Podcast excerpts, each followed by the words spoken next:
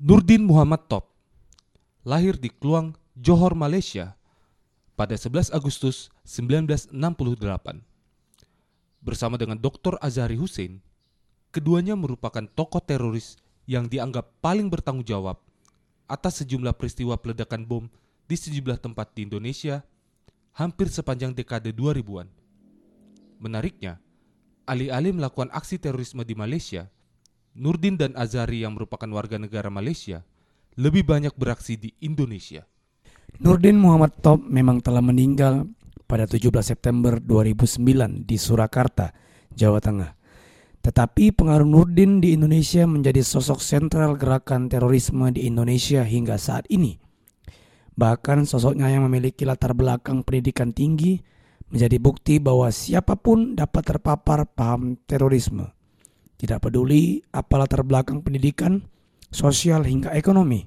Pada episode keempat kali ini, saya Satrio dan Dedi akan membahas sejarah dari Nurdin Muhammad Top.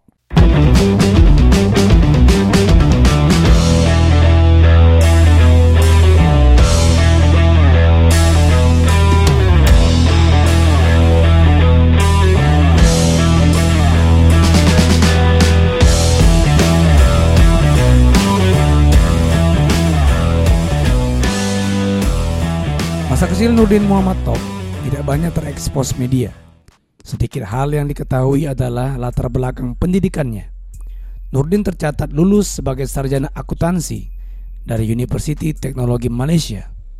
Diduga di kampus tersebut, Nurdin berjumpa dengan kombatannya, Dr. Azari, di mana ia aktif sebagai pengajar di universitas yang ada di Johor Baru tersebut. Perjumpaan keduanya juga diduga menjadi awal Nurdin terpapar aliran radikalisme sekitar akhir dekade 90-an. Selain dengan Azhari, Nurdin juga mendapat pengaruh dari Abu Bakar Ba'asyir ketika ia masih berada di negeri jiran tersebut sebagai upaya kabur dari kejaran pemerintahan Orde Baru.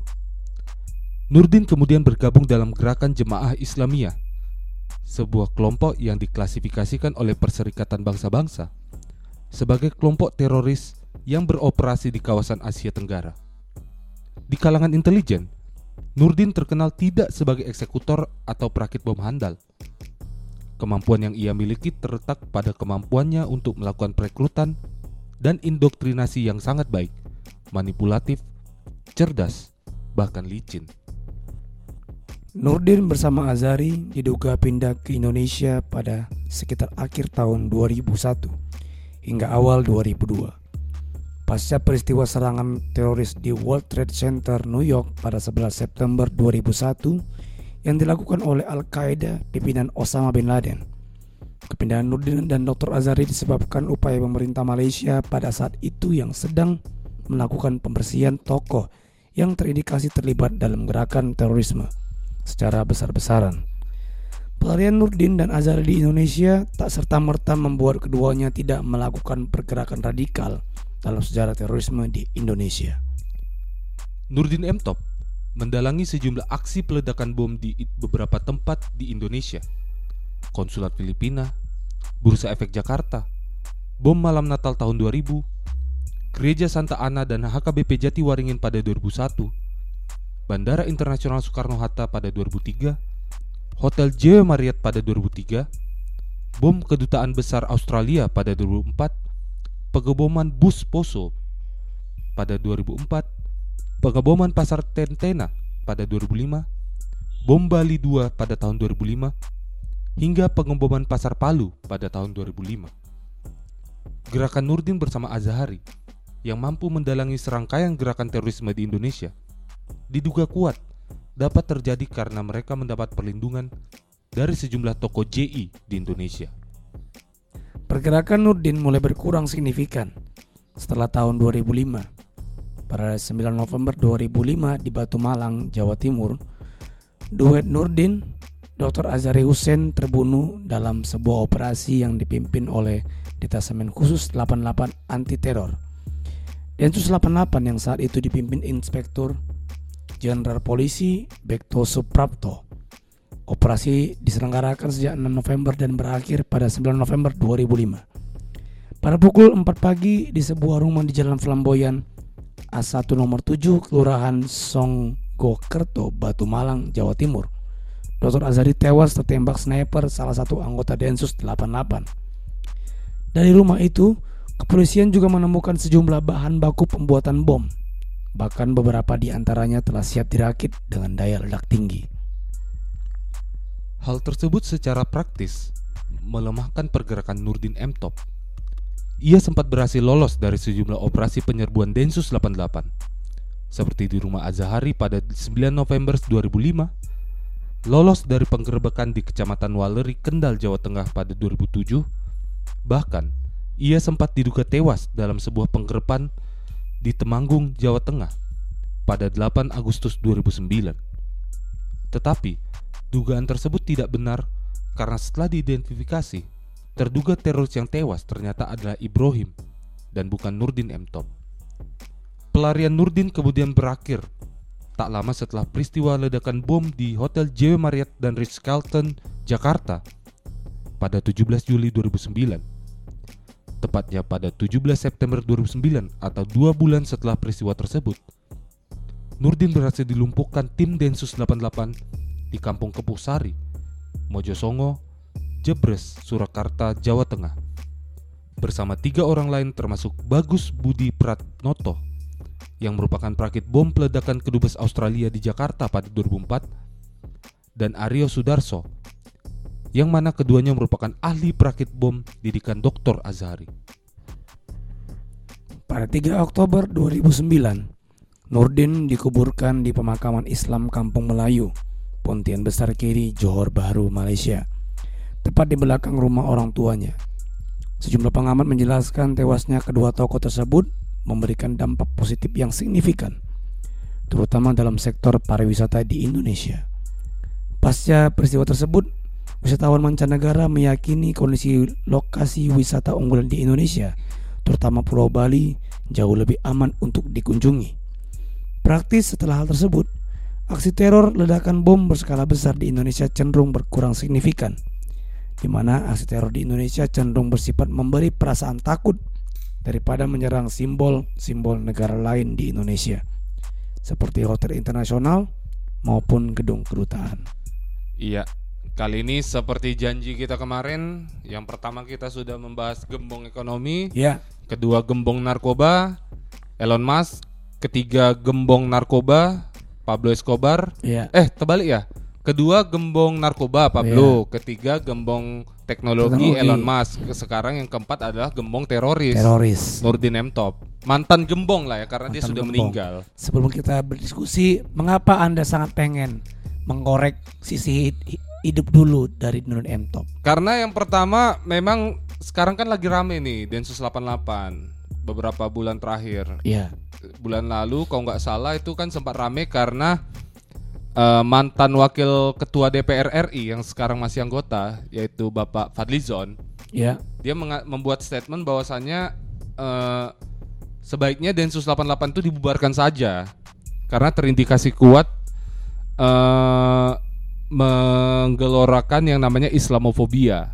Oh ya, oke. Okay. Terus yang kedua itu pernyataannya um, wakil ketua MUI Bapak aku lupa nama depannya ada Abbasnya kok salah dia juga mengatakan hal yang serupa uh, yaitu kalau perlu Densus 88 itu dibubarkan saja. Baru nggak lama kan memang ada operasi penangkapan tiga orang terduga teroris Satu. yang salah satunya itu kan anggota oh, MUI. Iya. iya. Nah baru aku teringat lah dengan masa kecil kita lah terutama kan uh, boleh dibilang memang uh, generasi kita yang lahir di tahun 90-an itu masa kecilnya itu cukup banyak melihat atau menyaksikan informasi mengenai bencana ledakan bom yeah. yang dilakukan oleh para teroris lah ya. Dan dua tokoh utama yang sering dijadikan sebagai pembahasan itu ya kalau nggak Dr. Azari ya Durdin M Top. Nah kalau Dr. Azari itu kan memang ya dia lebih bersifat dia ahli merakit bom. Iya. Dia uh, baru mendidik orang-orang untuk bisa merakit bom. Nah kalau Nurdin M Top ini pergerakannya lebih licin. Dia lebih cenderung untuk merekrut orang. Oh, okay. memanipulasi orang untuk HRD ikut. ya, ya. Iya, HRD dia yeah. jatuhnya atau dia iyalah bagian apa namanya personalia Personalia. di jaringan teroris di Indonesia. Iya, iya.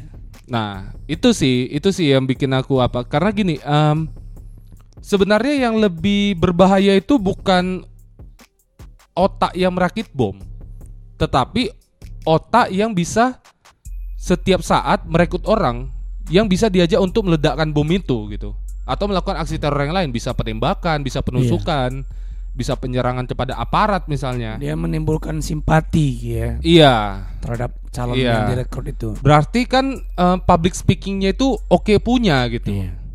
Itu sih yang menariknya kalau menurut saya dari sosok Nurdin Muhammad Top ini. Apakah dia dulu mungkin mantan MC? Karena Pak bilang public speakingnya sangat bagus. Pasti Jangan bagus. dia Speak- bisa nge-MC dulu. mungkin di acara-acara Kampus selamatan JI mungkin. Oh iya iya. Di acara selamatan misalnya mereka udah berhasil melakukan satu operasi dan sukses menurut mereka mereka selamatan. Saya yakin kemungkinan besar eh, master of ceremony-nya Nurdin M Top. Bisa jadi ya. Jadi Mem- Dia bisa menimbulkan rasa simpati. iya, atau paling tidak dia biasanya kalau acara-acara talk show Iya. dia biasanya moderator. Moderator. Moderator, moderator ulung. Moderator dong. Bisa jadi macam mata najwa ya bisa jadi ya. Iya, dia Kita kan mata gini, mata najwa itu sebenarnya kan bisa jadi isu apa sih? Isu yang isu gimana ya? Isu yang nggak pernah diangkat terus diangkat gitu. Iya. Dan kita bisa jadi concern ya kan. Hmm, jadi bisa jadi penggiringan opini publik. Iya, bisa jadi pasarnya begitu ya kan. Cuma Enggak, Nurdin M. Eh, Top-nya. sorry. Nurdin. Top. Tapi Iya. dia main di underground. Iya, underground melalui jaringan Jemaah Islamiyah atau JI. Iya. Hebat sih di acara gini loh. Em, Dia ahli propaganda yang pasti kan. Iya. Yang gimana gini? Break dia bisa membuat apa namanya? Bisa dibilang rangkaian kata-kata, rangkaian kalimat untuk membuat orang rela mati Demi cita-cita dia gitu. demi cita- enggak ya demi demi cita-cita dia. Tapi tapi kan pasti kan dia mengambil ini dulu kan melakukan pendekatan emosional kan. Pastilah, Iya. pasti emosional pendekat Kau, approach kau ya. ngapain di dunia ini gini-gini Hmm. aja. Mending kau berbakti atau eh, melakukan amaliyah Iya. sesuai dengan Gini. pandangan mereka ya. Ini ini pertama yang harus kita garis bawahi bahwa terorisme itu bukanlah ajaran agama, tetapi dia menafsirkan secara salah Iya. suatu ajaran keyakinan. Iya. Yang paling yang, yang paling salah umum gitu. yang paling umum yang kita sering kita dengar ya yang dulu ya. Mm. Sekarang nggak tahu gimana. Ayo sama-sama kita masuk surga. Iya. Ya. Kalau Berjihad, kalau yang benar kalau kau mau masuk surga ya kau berbuat baik berbuat baik kepada- ber- kepada sesama. dan juga Iya.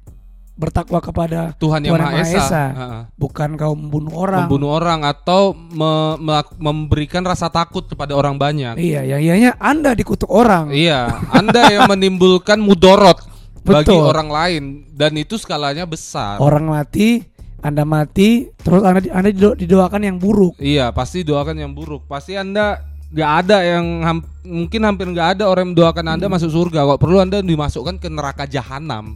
Bisa jadi nggak masuk kedua-duanya.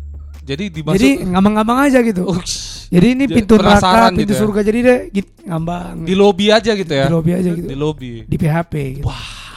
Karena kalau dalam Islam kan kalau orang yang sudah masuk neraka bisa jadi kan pembersihan. Oh, ada ada dihukum dulu di ada sana. konsep apa namanya? eh, pengampunan ya. Iya, dihukum dulu se- seberapa dosanya Setelah Baru itu selesai dia oh berarti mirip juga dengan ajaran di Kristen. surga. Iya, iya. Ya kan. Nah, neraka aja nggak mau. Gimana surga gitu kan. Wah, pasti menolak dong malaikat-malaikat surga. Iya, begitu. Kalau Bapak lah dulu, karena kan saya dulu juga melihat eh, perjalanan Bapak juga cukup apa ya, cukup mengikuti yang namanya kan gerakan dakwah. Iya. Bapak kalau tidak salah dari SMA kita sudah kenal bahkan dari SMP itu Bapak sempat bergabung menjadi anggota majelis taklim. Ya, dari S- SD sih. Dari SD Jadi, sudah menjadi anggota majelis taklim. SD saya dulu di apa namanya itu ya? Madrasah. Madrasah berarti kan Jadi- sekolah Islam. Iya, jadi enggak jadi SD sih negeri. Oh, SD negeri. Jam-jam jam kira-kira jam 3 sore Ikut madra ikut ngaji, pengajian. Saya. Sampai SMA jadi anggota majelis taklim. Ya, Masuk kuliah jadi penyanyi kafe. iya. Itu kan ada perjalanan yang cukup ya kalau saya sih eh, mungkin tidak spiritual sekali ya pekerjaan bapak saat ini. Tapi di masa kecil bapak eh, itu sosok-sosok seperti ini tuh sempat ya gitu eh, menjadi pembahasan gitu. Atau bapak pernah berpikir gitu? Karena ini kan menarik iya. sekali karena dia teroris-teroris di Indonesia ini kan mengaku mereka yang paling Islam gitu. Mereka yang menga- mengaku paling yang paling benar lah gitu. Iya, jadi Perasaan benar sendiri gitu. kalau sampai sekarang kan kalau kita- kalau saya lihat dari perjalanan dari pendidikan agama dari dulu Hmm. meskipun yang sekarang ya begini Ya begitu. saya Oke.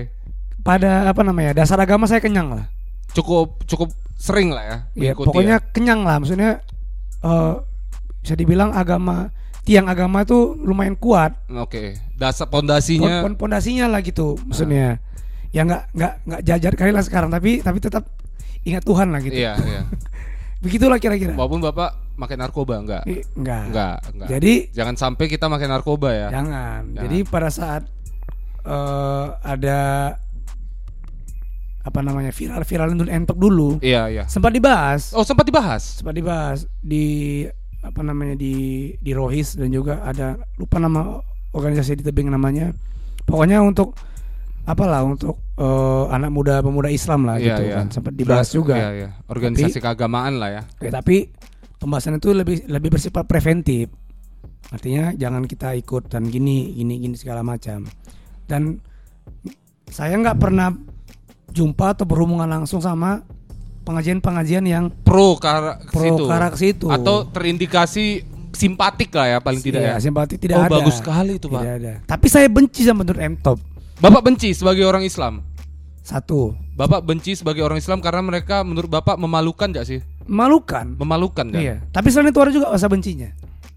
Karena kejadian bom itu nggak jadi MU datang Eh, ke iya, Indonesia. 2009. itu anjing itu yang- itu itu adalah salah What the satu fuck salah satu hari berkabung tidak hanya kita sebagai warga bangsa Indonesia, tapi Iya. penggila sepak bola. benar Karena jadi kita Ronaldo kemarin Ronaldo ke Indonesia, padahal udah iklan kan di Extra Jos dulu. Waduh. Tentang bola api. sampai yang MU belajar belajar Belajar ini, ini Budi. ini Budi Iya, itu aduh itu itu hari berduka sih sang, pada bulan Juli itu karena Manchester United Iya. pada hari itu adalah kekuatan Eropa luar biasa Benar, kan benar. bahkan puncaknya puncak apa namanya puncaknya karir Sir Alex di situ gitu Benar. mereka juara piala juara Liga Inggris itu kan baru baru baru baru juara, champion kan yang Iya, yang iya. CR dapat Ballon d'Or kan iya Ballon kan. d'Or dia dapat Ballon d'Or 2008 baru pindah ke Real Madrid betul aduh sayang itu kali. itu adalah hari berduka dan itu gara-gara si kanciang ini gitu benar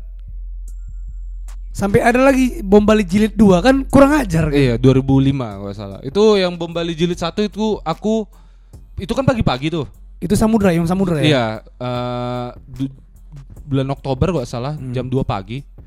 Itu aku kebetulan kebelet pipis, udah Iya. tidur tuh kan kebelet pipis. Pipis lah kan kamar mandi tiba-tiba ah nonton TV ah gitu. Hmm.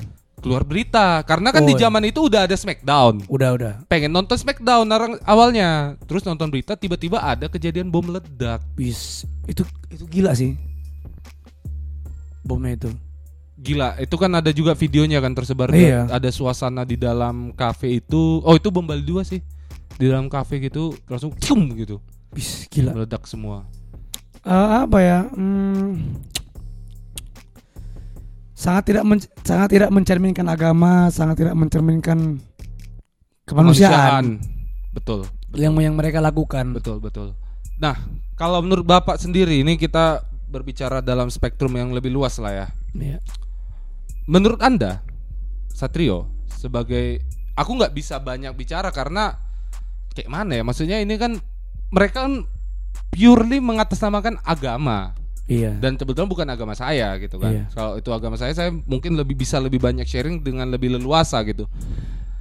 Gini, banyak sekali orang yang mengkonotisikan bahwa gerakan terorisme atau orang-orang yang terindikasi teroris ini itu tidak ada agamanya.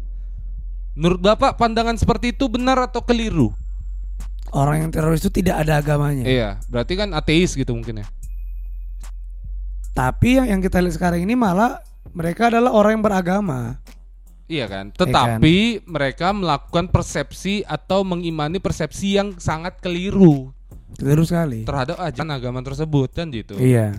Mereka mencari-mencari apa ya ayat-ayat yang ayat-ayat terus sunah-sunah sunah-sunah nabi yang rancu yang diambil mereka. Nggak Atau rancu- konteksnya juga gak sesuai dengan nggak hari ini juga sih, gitu cuma kan. penafsirannya.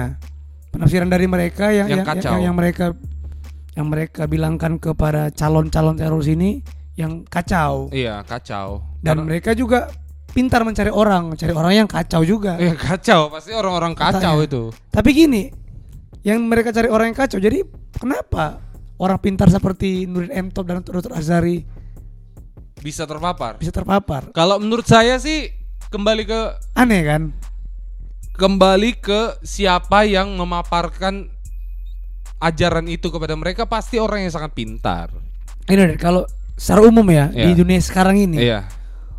orang yang semakin pintar malah menjadi semakin ateis kebanyakan. Iya, iya, karena mereka makin memperkuat hal-hal yang sifatnya rasional. Tapi mereka yang kita lihat Nah, malas malah kalau ma- dibilang kebalikan enggak, tapi menjadi monster bisa dibilang kan. betul. Kalau menurut saya sih Oh gini. Beberapa hari yang lalu kebetulan Iya. aku nonton wawancaranya kepala Densus 88 namanya Bapak Mar- Irjen Pol Martinez Hukom. Hmm.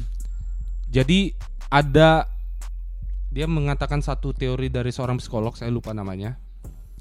Jadi ada empat eh, empat tahap, Hmm. empat step sampai orang itu melakukan tindakan terorisme. Kalau nggak salah yang pertama itu adalah kekecewaan terhadap kondisi yang ia hadapi. Bisa jadi eh, ekonomi, bisa jadi sosial, bisa jadi juga eh, tapi yang paling sering sih ekonomi. Ada Ekonomi. kekecewaan. Nah, tahap yang kedua kalau nggak salah ini sependek seingat aku ya. Eh, yang kedua itu setelah rasa kecewa itu adalah dia mulai mempersalahkan kelompok-kelompok yang dia anggap bertanggung jawab, tapi tidak melakukan tanggung jawab yang ideal menurut dia. Oke. Itulah kenapa para teroris itu menyerang pemerintah, menyerang sistem hukum atau simbol-simbol hukum negara. Itulah kepolisian. Eh, kalau dulu mungkin kan kedutaan besar negara lain, hotel-hotel internasional, simbol-simbol negara lain.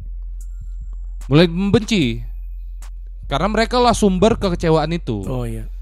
Terus yang ketiga, eh, kalau nggak salah, dia mulai mencari orang-orang atau kelompok yang bisa mengakomodir rasa kebencian dia itu.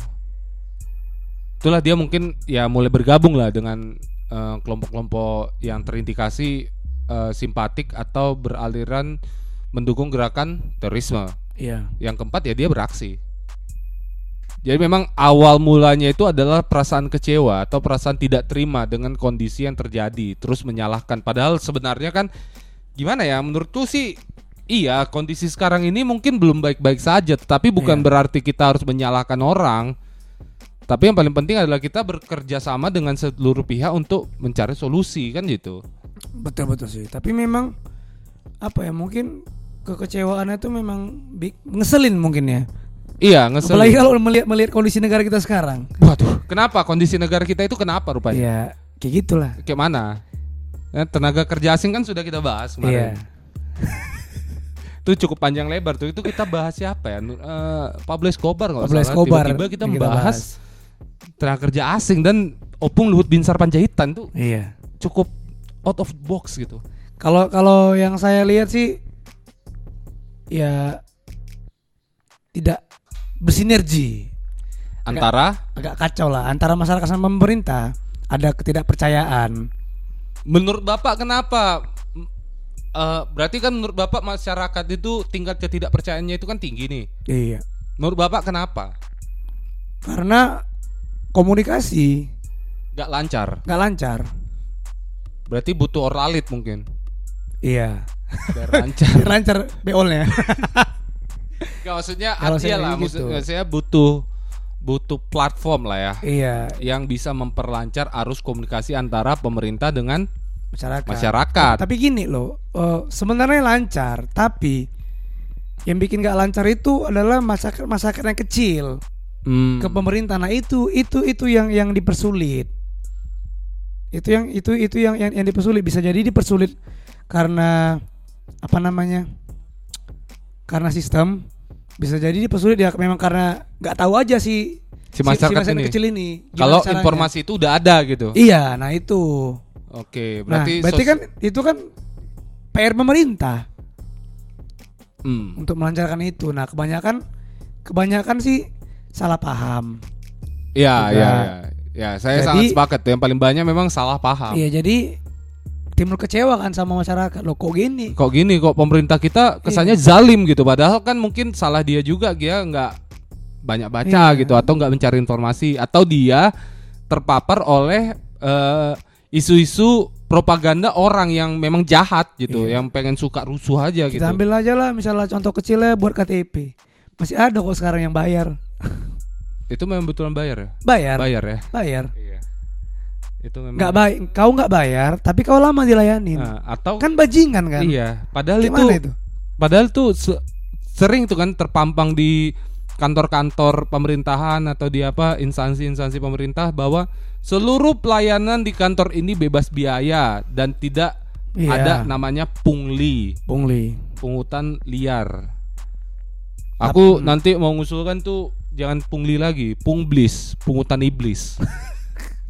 Karena yang pertama itu kan apa ya maksudnya yang dari atas nih Iya. para birokrat-birokrat yang di tingkat kementerian itu kan orang-orang ya aku bilang pun yang daerah juga pinter-pinter. Namun yang di kementerian itu kan ibaratnya mereka penentu gitu kan sistem. Iya. Itu kan udah mungkin siang malam orang tuh mikirin sistem yang ideal. Iya. Terus gara-gara pung pung blis ini, pungutan iblis ini, sistem yang ideal tuh jadi rusak gitu. Rusak iya. Itu sih yang bikin hancur. Banyak lagi orang orang mungkin di instansi pemerintahan tidak bekerja semana semestinya. Betul. Ya, kalau dia bekerja sebagai pelayan masyarakat ya ya udah layani aja masyarakat. Kayak kemarin di yang di yang di Dr. Mansur, Mhm. yang polisi Oknum polisi. oknum polisi yang yang yang, yang ngutip yang yang meras meras masyarakat. Yang, Oh, ada ya? yang meras ibu-ibu ada. Hampir dia dihakimi masa. Gini, dia bertugas di Polsek Deli apa? Deli Tua. Oke. Tapi dia tapi dia bertugas Sampai di Dr. Mansur. Dr. Mansur. Yang itu Ngapain? kalau nggak salah Polsek Medan Baru itu. Ya jadi kronologisnya kan gini. Jadi ada ibu-ibu nggak tahu kun entah dia pakai helm apa. Tapi biasanya memang memang nggak ada. Dokter Mansur kan nggak ada polisi, ya kan? Jarang lah Jarang ada polisi kan, kecuali di, ada di, razia. di simpang tiga Di simpang itu kampus kan. atau simpang Dr. Mansur yang Iya kan? Setiabudi Nah ya. ini dia nggak di simpangnya. Kalau yang ku tengok sebelum simpang, sebelum simpang mau ke Setiabudi, Hmm. ditengoknya ada ibu-ibu di stopnya. Ya itulah kan, eh mainlah, mainlah, mainlah di situ. Nah jadi eh ada segerombolan anak muda ke situ nongkrong tak apa dibilang ibu-ibu yang jualan. Udah sering, udah sering tuh bang. Malak. polisi polisi di situ ya Oknum gitu, ini. iya di, diramekan sama orang itu diramekan rupanya rupanya itulah ketahuan Bahwa dia sebenarnya ngepostnya di Del Tua. iya sekarang terancam di penjara dia Oknum polisi nih. iya Bagus itu.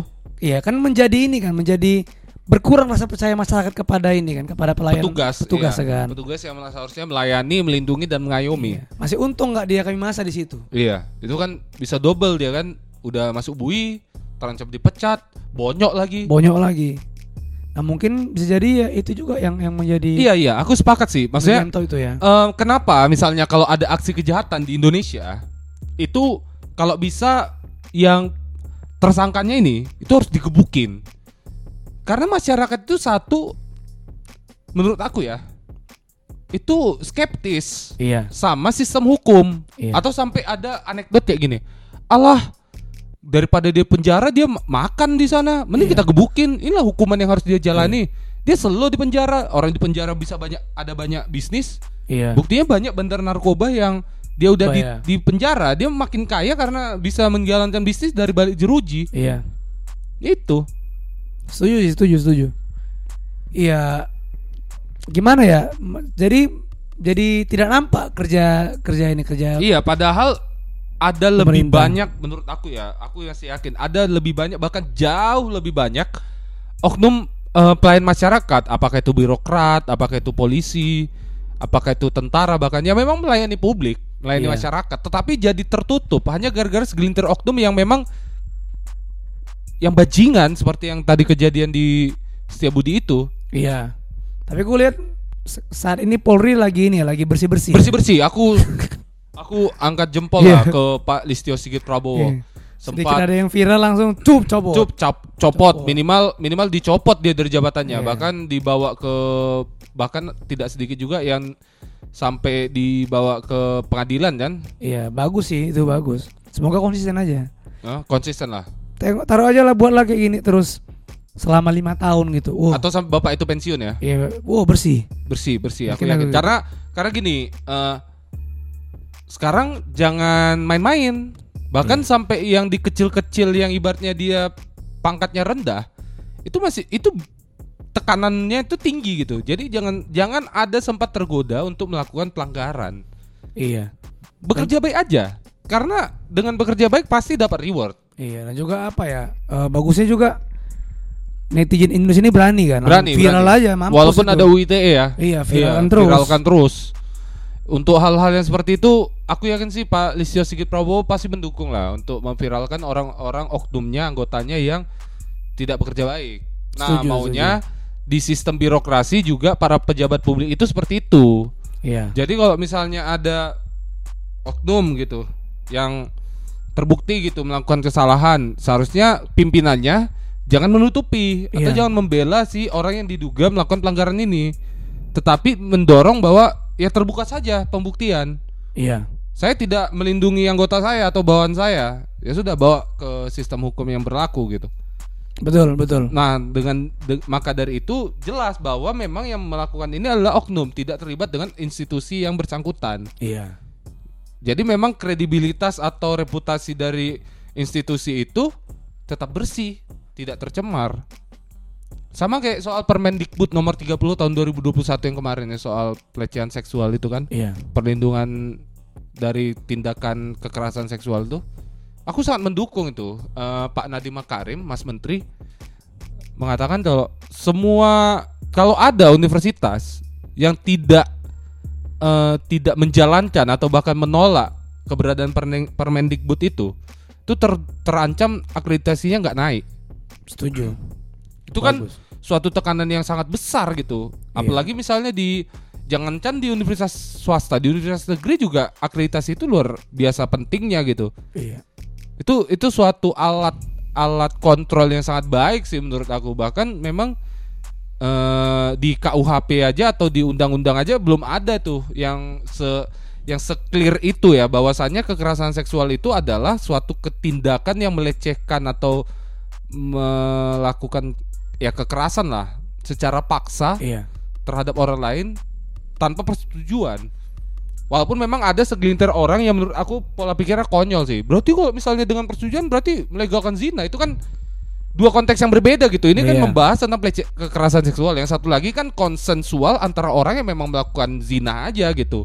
Iya. Itu kan setuju. dua hal yang berbeda gitu. Mana ada perzinahan tapi dia per- pemerkosaan. Iya. Kan karena kan banyak kan eh, yang yang kayak kemarin tuh di aku lupa ya di Bandung kalau salah yang yang tiba-tiba jadi minta damai Hmm. antara keluarga sama korban antara antara tersangka sama korban Pelaku sama korbannya. iya jadi dicabut dicabut ininya tapi Laporannya. pihak pihak pihak kampusnya kayak mana ya kayak berusaha menutup nutupi kasus tersebut Oh. Gitu. Atas na- atas dasar nama baik. sesama baik itu itu itu Gitu. konyol sih konyol sih tapi Ya. memang aku yang mendukung yang di Unri ya untuk Unri. kepolisiannya juga udah menetapkan pelaku apa yang dilaporkan sebagai tersangka dosen, kan dosen. dekan dekan. Dekan. Dekan ya ampun. Sebagai tersangka terus juga eh, pihak universitas juga eh, membuat tim pencari fakta kan bersama mahasiswa juga.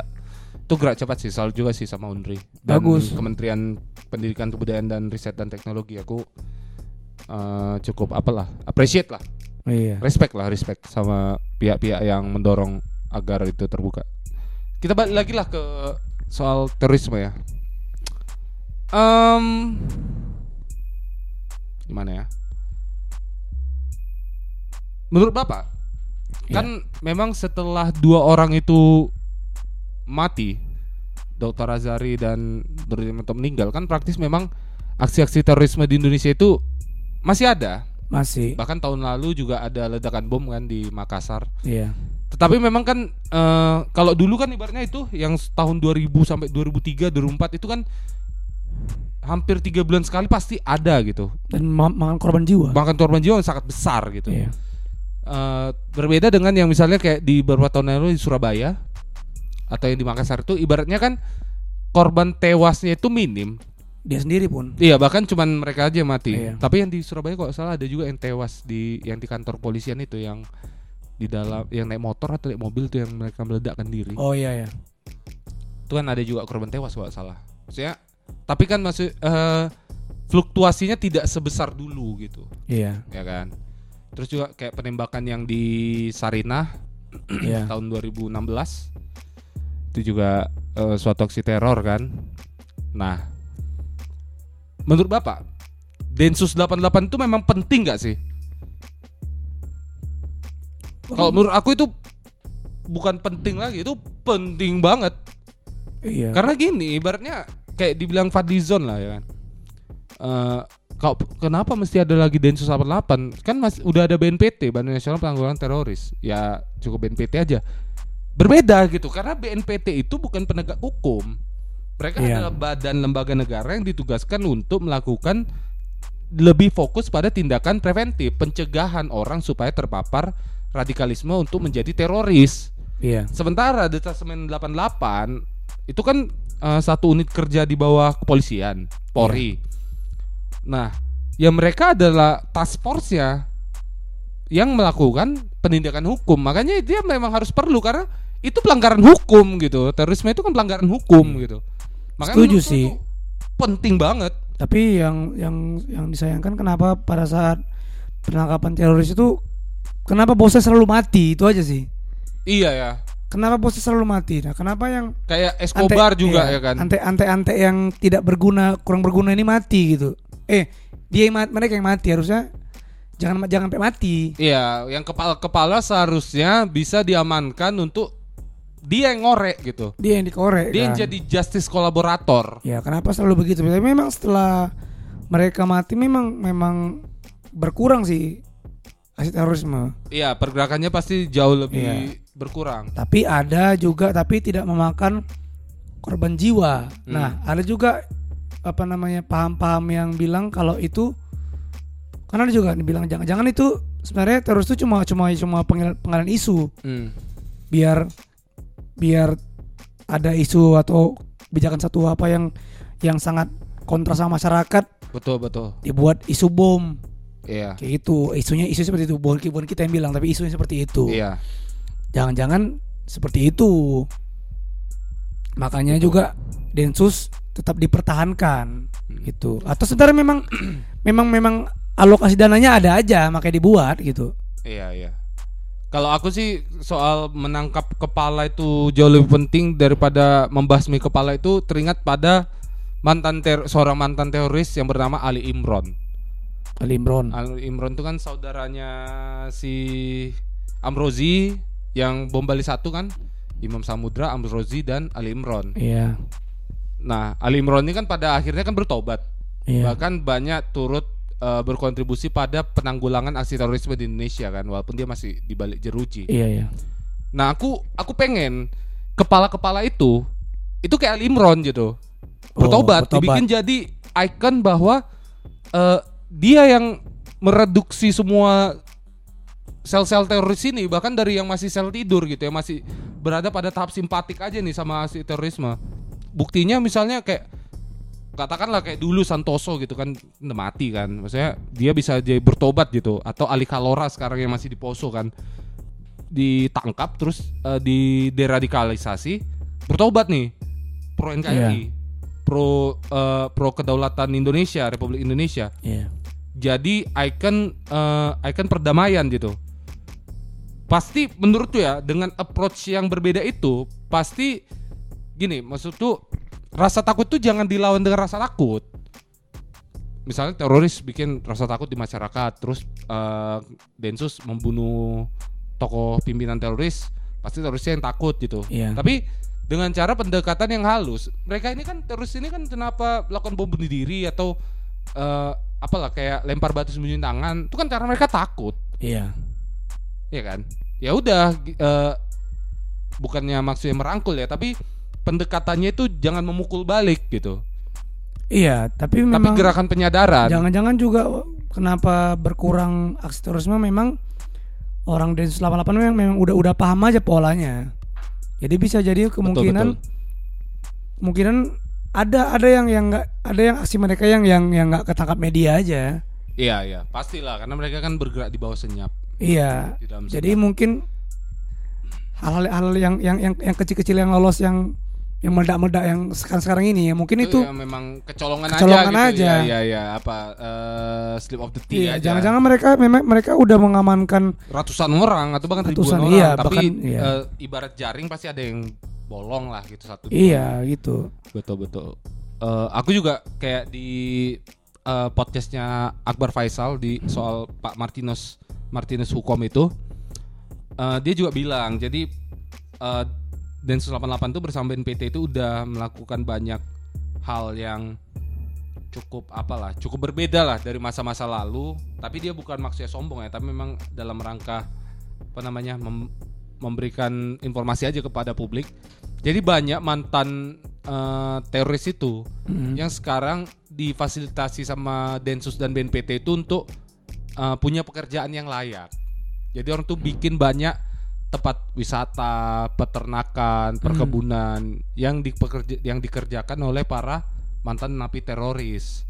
Nah, Iya. mereka mendapatkan untung dari situ untuk menghidupi keluarga Iya. dan menghidupi dirinya tentu saja. Bagus sih, tapi ya jangan hanya mantan teroris dong. Semua mantan napi. Nah itu memang, tapi kan memang ini kan karena konteksnya teroris kan memang daripada orang itu bebas ngebom lagi, Iya. mending harus mending di deradikalisasi terus diberikanlah aksesnya untuk bisa hidup layak. Tapi bukan menutup kemungkinan seharusnya memang eh, terutama orang-orang yang memang apa ya ibaratnya ber- berbuat kriminal karena susah hidupnya kayak Iya. mencuri gitu kan. Aku sih seharusnya yang semua, dilakukan kan? oleh BNPT dan Densus 88 itu menjadi percontohan sih. Contohan tuh semua ya. Iya, jadi memang ada pembinaan. Jadi bukan dipenjara karena dia dihukum doang gitu, tapi dia dibina supaya nanti setelah keluar dia bisa berak memiliki penghidupan yang lebih baik. Supaya penjara kita tidak over capacity lagi. Iya. Atau mungkin yang yang yang yang menjago meracik, meracik bom dikerjakan di Pindad. Ah, betul. iya, iya, kenapa enggak kan? Iya. Dia bikin misalnya senjata untuk pindad, Iya. terus dibeli sama aparat kita, apakah itu TNI, apakah itu Polri Iya. kan? Karena yang yang yang aku lihat kan beberapa yang mereka yang punya senjata kan senjata rakitan Iya, senjata rakitan. yang mereka buat, Iya. Betul, betul. ya kan. Heeh. Tapi ya alangkah lebih bagusnya ya jangan jangan hanya jangan hanya nggak jangan hanya teroris ya napi-napi lain lah yang, yang mungkin misalnya punya gini skill punya eh, kalian napi yang pencuri-pencuri kecil misalnya yang hu- hukumannya 2 3 tahun dibikin dikasih dibukakan lahan pe- pertanian misalnya. Iya. Tapi yang terus ini loh terus yang gini gini gini bentar. Kan itu butuh bajak sawah misalnya Iya. orang itu buka sawah. Kan ini ada gembong-gembong eh, napi koruptor nih yang Iya. jut miliar-miliaran yang triliunan-triliunan. Orang itu yang disuruh bajak sawah.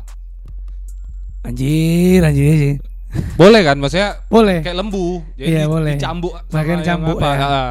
karena gara-gara dia juga ada kesenjangan Iya ya. ada kesenjangan yang sangat tinggi kan. Setuju sih. Aku sih sangat setuju. Misalnya lahan sawah itu sampai 20 hektar. ya Jadi pasti- ku- eh, napi-napi koruptor itu ada 20 Iya. orang, satu hari harus siap satu hektar. aku suruh ya kan Eh, kita nggak usah sebut nama lah. Nah, aku pengen pengen kali udah kerja cukup, cukup berbahaya. Eh, mungkin nanti diedit saja. itu napi-napi koruptor, terutama yang yang soal dana bansos itu perlulah dia misalnya 20 hektar, oh iya 10 cocok. hektarnya dia gitu. Kalau nggak siap hari itu dia dipecut sampai pagi. setuju sih Heeh, karena gimana ya itu kan suatu hal yang cukup baik karena dia kan tidak hanya bekerja untuk memulihkan nama Iya. baik dia tetapi juga supaya menumbuhkan beras gitu Iya padi juga. gitu. Gimana tanam kalau padi. misalnya seluruh napi korup korup- koruptor itu ketika udah diponis ya kan, Hmm. usah di penjara, Gak usah, gak usah. tapi melayani publik. Iya. Seperti misalnya eh, koruptor bansos itu kita kita suruh Ya bajak sawah 20 hektar satu hari. enggak, nggak usah lah, itu, terlalu berat lah, itu kan fisik kan. Oh iya, terlalu berat ya. Dia di- dijadikan kerja untuk apa namanya penyapu jalan seumur hidup. Hmm. Menarik, Keren kan? keren. Tapi jangan nyapu jalan lah, terlalu enak itu. Keren- Oh nyapu jalan tapi jangan lintas. Enggak. 3 kilometer satu hari. nyapu jalan nyapu jalannya terus dari pa- pagi siang sore. Jadi Si pagi siang sore malam terus nyapu. Oh nggak berhenti? Berhenti lah. Oh, oh, berhenti. Berapa jam satu hari? Berhentinya kalau masuk Oh, gini, masuk, gini, masuk gini, gini. waktu sholat aja. Gini, waduh kasihan sekali. Gini, nyapu jalan, Iya, tapi eh, sistem kerjanya 996 cocok. dari jam 9 pagi sampai jam 9 malam 6 hari seminggu. Cocok. Cocok. Dan juga liburnya itu dia Liburnya libur, nggak libur kesel. pulang, liburnya kesel. Kesel. Seumur hidup tapi. Iya, seumur hidup. Baik, Mak. Aduh. Jadi kalau misalnya dia tertangkap dia divonis dalam usia 45 tahun ya dia melakukan itu 45 tahun sampai Iya. dia usia 90 tahun. Setuju sih. Setuju. Cocok ya. Nanti kita Cocok. usulkan tuh ke Pak Yasona tuh. Kan mau bikin RKUHP, rancangan KUHP baru. Iya, iya, iya. Seharusnya itu komanya. Eh, Aku pokoknya sur yang, aku. yang untuk melayani publik lah. Iya, lain publik nyapu jalan atau misalnya Iya. orang itu dibikin di tiap kecamatan tuh ada macam apa ya? eh, pos untuk masyarakat boleh suruh dia apa aja tanpa dibayar. Tolong lu cucikan mobil kami. Mobil Cuci. mobil mobil septic tank misalnya, Iya. mobil mobil penyedot tinja. Iya. 20 biji. Jadi kita gini yang juga. nyuci tiga orang. Jadi kita gini juga. Ya, ya udahlah kalian korupsi tapi ketika kalian tertangkap Habis kalian. habis kalian. Ah, Gitu. cocok, cocok. Karena ibaratnya misalnya koruptor dana pembangunan jalan gitu. Terus gara-gara jalan itu di downgrade banyak lubang, orang jatuh meninggal. Terus Iya. yang meninggal itu ternyata apa? Tulang punggung keluarga. Ayo. Kemiskinan baru. Iya. Mending orang itu ya udah nggak usah dimiskinkan, kerja. Kerja ya. Iya, itu ini ada eh, kita pengusaha se- apa sedot WC. Kita punya 20 unit truk tiap minggu eh tiap hari kita perlu dicuci cucikan. Ih, Dan dalam kali. kondisi truk Pedih. itu penuh. pedih kali pedih. Ya kayak gitu ya daripada penjara makan enak. Bahkan banyak beberapa oknum eh, napi napi korupsi yang selnya mewah Iya betul. kerja aja. Cocok. Mungkin kan gini, banyak kan yang bilang eh, selnya mewah atau selnya dapat perlakuan khusus karena dia sakit-sakitan. Aku yakin mereka sakit-sakitan karena nggak banyak kerja. Iya. Jadi ayo kerja eh, itu ada truk sedot WC tolong dibersihkan. Iya betul. Tangkinya masuk ke dalam, cuci di dalamnya Anjing. supaya nggak gampang berkarat. Anjing anjing. Ih. Ih. Aduh. Tapi cocok ya? Cocok. Setuju. Cocok, cocok. Kalau kalau napi teroris mungkin yang nggak mau tobat disuruh kayak gitu. Iya yang mau tobat. Iya, yang nggak mau Yang tobat. mau mengasih info lah ya kan. Iya, yang nggak mau terbuka, ayo masuk truk sedot WC. Iya. Eh, Iya kenapa nggak nggak dibur gitu? iya, dan lebih komedi kan. Jadi kita Iya. kan terhibur gitu. Daripada masuk sel serem gitu kan. Iya jadi nggak nggak gini loh. Jadi kita nggak perlu pakai kekerasan untuk Iya. informasi karena kan eh, menurut in- in- info yang mungkin yang pernah kita dengar ya kan Ah, polisi itu kan kadang-kadang melakukan kekerasan untuk mendapatkan informasi kan. iya, jadi image-nya kan serem. Karena seram ya. Iya. Kenapa nggak? Ya udah cuci truk sedot Iya. WC. Kan menyenangkan gitu. menyenangkan dan komedi apalagi kalau lagi orang itu nyikat-nyikat terus WC diviralkan oh, itu lu eh, itu pasti komedi acara-acara komedi pasti bubar Iya. kalah sama orang itu ratingnya pasti a a a a a Bisa di bisa dikurangi. Misalnya mungkin satu hari itu 50, 50 truk ya kan. anjir satu satu informasi yang kau kasih berkurang satu. waduh Gimana? Gimana mau nggak? anjir waduh Loh, sama kayak penjara di Brazil, Led. Brazil atau Kolombia. Jadi penjaranya itu mengurangi jumlah jumlah jumlah tahanannya jumlah enggak bukan, mengurangi jumlah jumlah, hukuman eh, pengurangan masa tahanan oke remisi per per buku yang dia baca. Nah, Nice. gitu.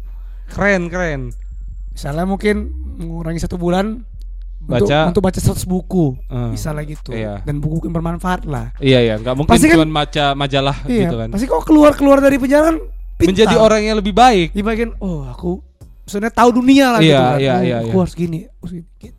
kan lebih bagus. Bagus. Di Iya. Brasil atau di Kolombia gitu. Nah, kalau di Indonesia kita perlu ya sudut WC yang cukup banyak nih Iya. untuk dibersihkan setiap hari. Karena karena memang memang sanitasi kita memang Gak terlalu Tidak baik. terlalu baik. Iya. Kalau perlu kita kan di India kan cukup buruk nih sistem sanitasinya. Dia Iya. kan pu- pasti banyak eh, itu Sungai Gangga itu kan sangat tercemar, banyak tinja dan segala macam, kotoran Iya. sapi segala macam.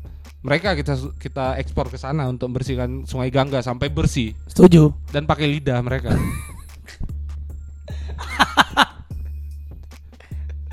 Enak, Pak. Saya sangat suka sih itu. Iya. Daripada dipancung atau dihukuman mati, nggak usah, nggak perlu. Iya.